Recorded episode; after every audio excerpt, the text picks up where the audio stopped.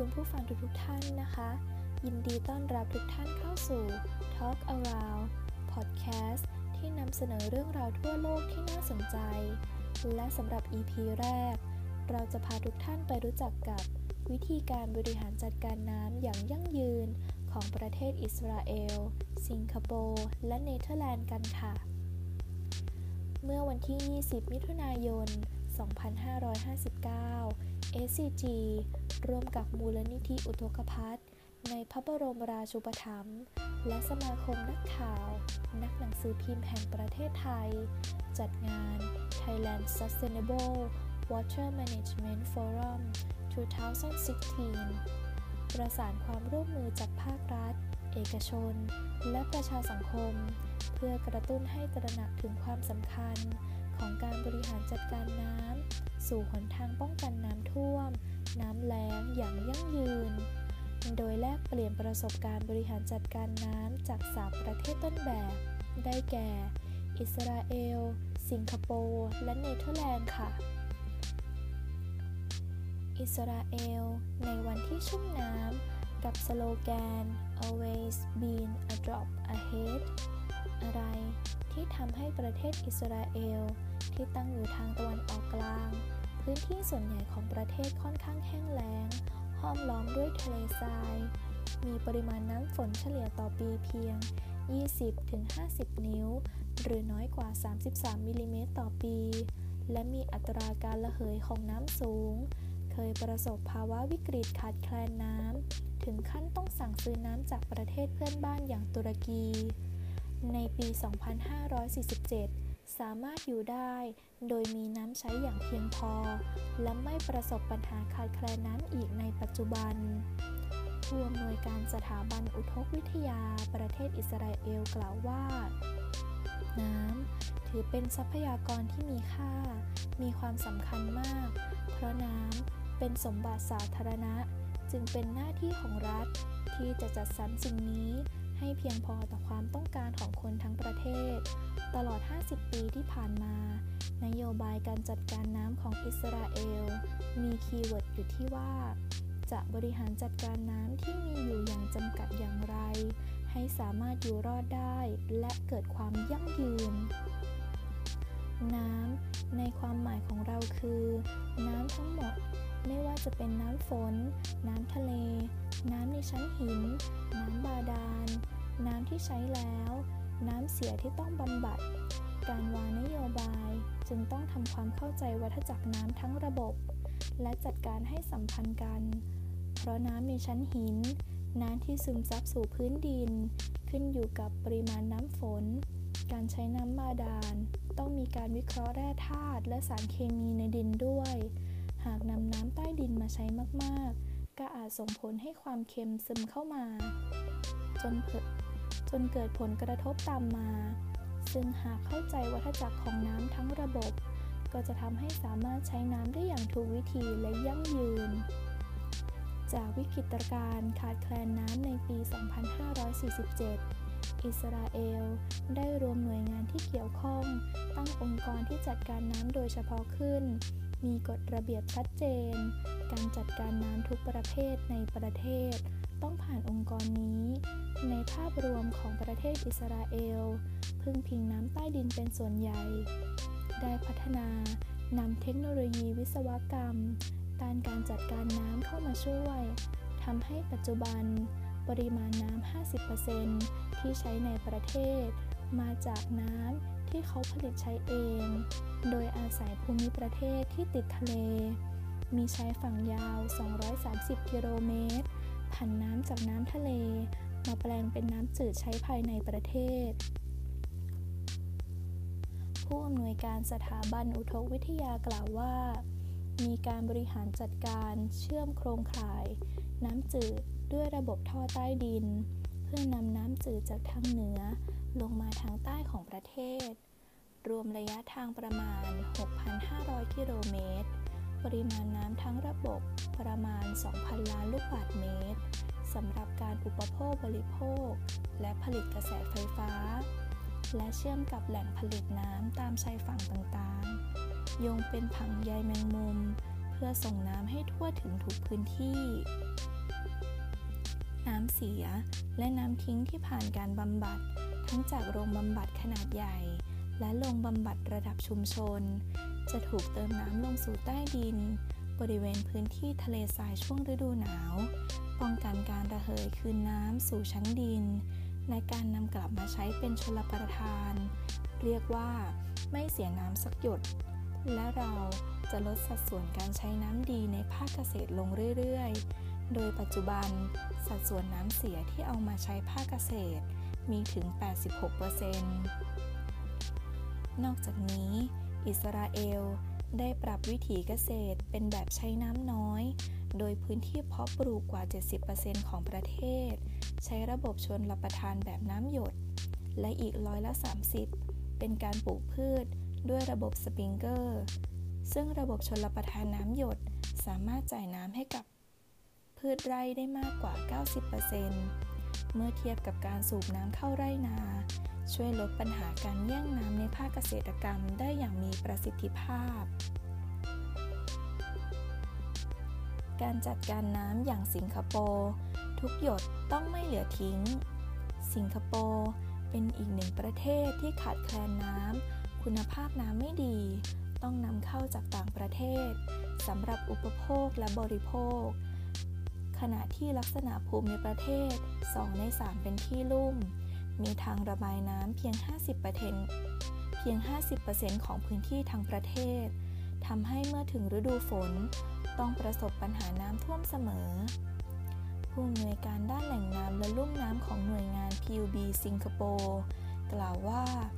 จากปัญหาที่ประเทศประสบ ภาครัฐจึงตั้งนโยบายที่จะเก็บน้ำฝนให้ได้ทุกหยด รวมถึงน้ำที่ใช้ไปแล้ว ก็ต้องสามารถนำกลับมาใช้ใหม่ได้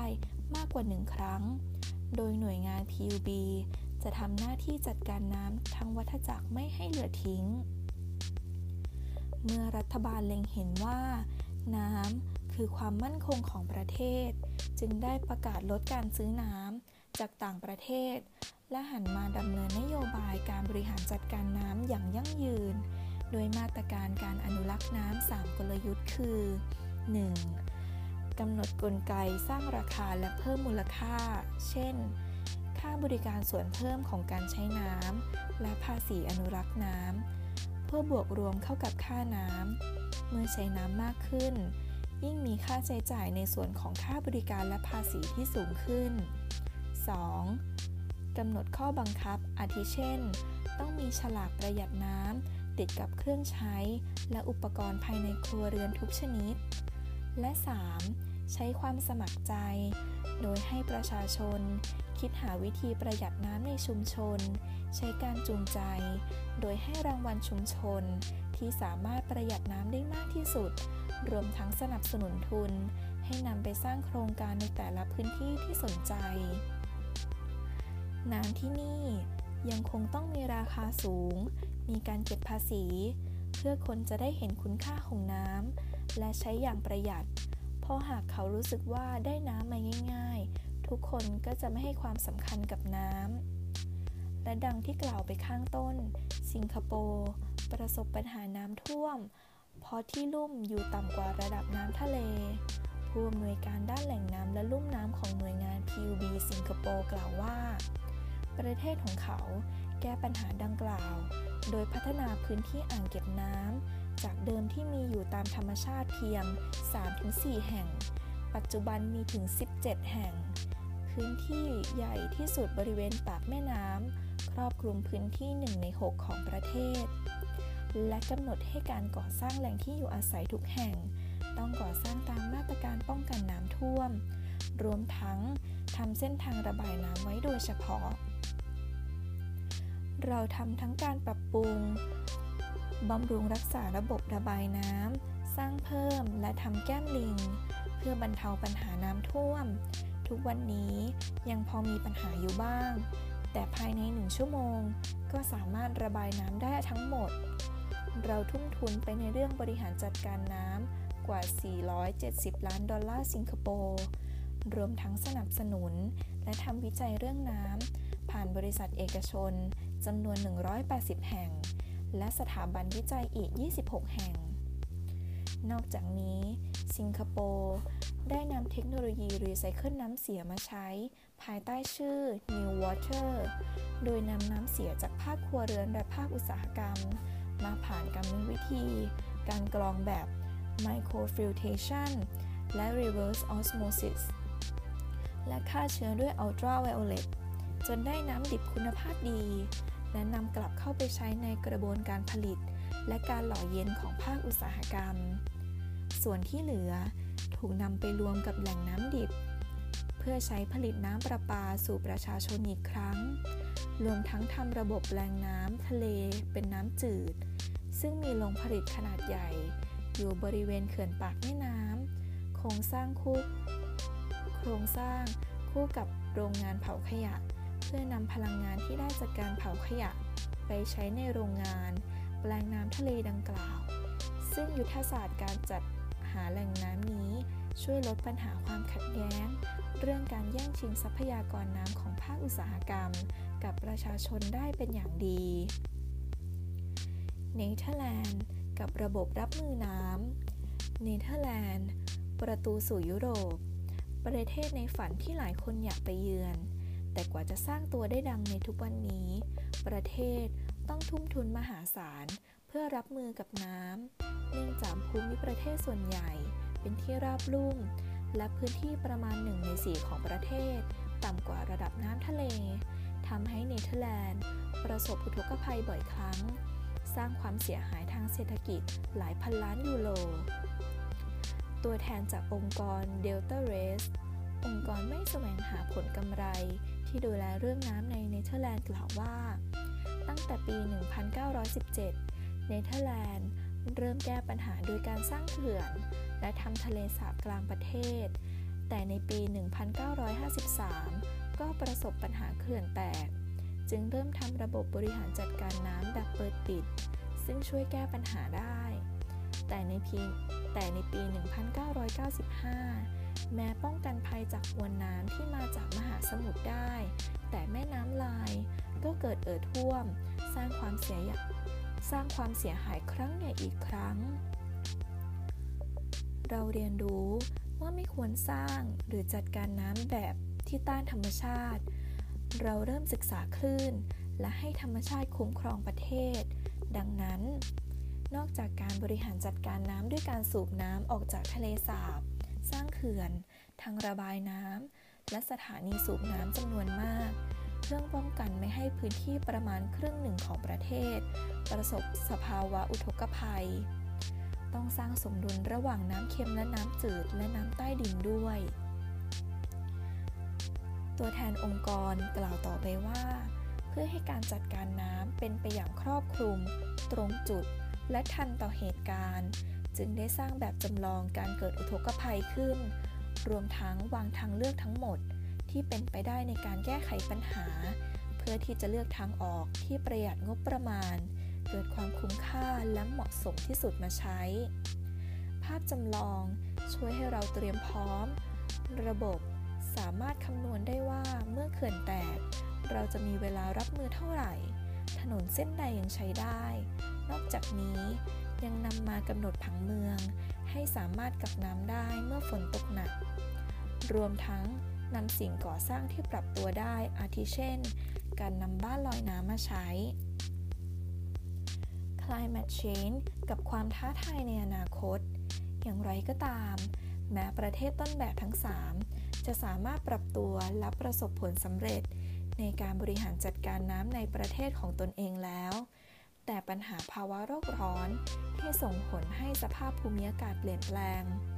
เป็นสิ่งที่ประเทศทั้งหมดต่างเป็นกังวล โดยผู้อำนวยการสถาบันอุทกวิทยา ประเทศอิสราเอลกล่าวว่า ทุกวันนี้แม้ประเทศอิสราเอลจะไม่ขาดแคลนน้ำเลย แต่การนำน้ำเค็มไปทำน้ำจืด ก็ต้องดูผลกระทบในอนาคต เพราะภัยพิบัติและสภาพภูมิอากาศที่เปลี่ยน ดังนั้น หน่วยงานอุทกวิทยา ได้จัดทำระบบทรัพยากได้จัดทำระบบพยากรณ์น้ำท่วม และน้ำแรงล่วงหน้า โดยคำนวณจากอัตราการตกของฝนในแต่ละพื้นที่ ตามแผนที่อากาศที่ประกอบกับ Flood Animation แล้วจะทำการแจ้งเตือนประชาชนผ่านสมาร์ทโฟน ซึ่งต้องพัฒนาระบบอยู่เรื่อยๆ สิ่งเหล่านี้ต้องคิดล่วงหน้าและคิดอย่างต่อเนื่อง เพราะเราต้องการความยั่งยืน มากกว่าการแค่มีน้ำใช้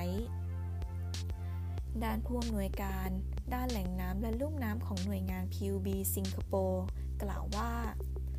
สำหรับสิงคโปร์เพื่อเตรียมตัวรับสภาพอากาศที่เปลี่ยนแปลง การหาทางออกจึงต้องทำอย่างบูรณาการทั้งภาครัฐและเอกชน ต้องวิเคราะห์ตั้งแต่ต้นทางและหาทางรับมือ โดยการออกแบบและปรับปรุงการระบายน้ำอย่างสม่ำเสมอเพราะประเทศสิงคโปร์เอง มีพื้นที่จำกัดที่จะเพิ่มการระบายน้ำ เราใช้ Storm Surge ร่วมกับการเกิด ENSO และระดับน้ำทะเล เพื่อคำนวณหาวิธีรับมือ ซึ่งภาครัฐเองก็พยายามสร้างการรับรู้ให้ประชาชน ทำแอปพลิเคชันเตือนภัย ทำระบบ SMS alert รวมทั้งสามารถเฝ้าดูพื้นที่เปราะบาง จากภาพบันทึกโดยกล้อง CCTV ผ่านแอปพลิเคชันได้ คือให้ประชาชนมีข้อมูลมากที่สุด เพื่อให้เขาดูแลตัวเอง แล้วรับมือกับเหตุการณ์ที่เกิดขึ้นได้ ตัวแทนองค์กร Delta Race กล่าวปิดท้ายว่า สิ่งสำคัญที่เนเธอร์แลนด์ทำในตอนนี้คือ การวางแผนสำหรับอนาคต ไม่ใช่แค่ 10 ปี แต่เป็นเพื่ออีกร้อยปีข้างหน้า ซึ่งจากที่ตนเคยได้เข้ามาช่วยเหลือประเทศไทย เมื่อครั้งเกิดอุทกภัยในปี 2554 ก็เห็นว่าไทยเองก็ควรวางแผนในระยะยาว ซึ่งแนวทางที่ประเทศเขาใช้ ก็ไทยก็สามารถทำได้ ด้วยอาศัยการร่วมมืออย่างบูรณาการจากทุกฝ่ายทำอย่างยืดหยุ่น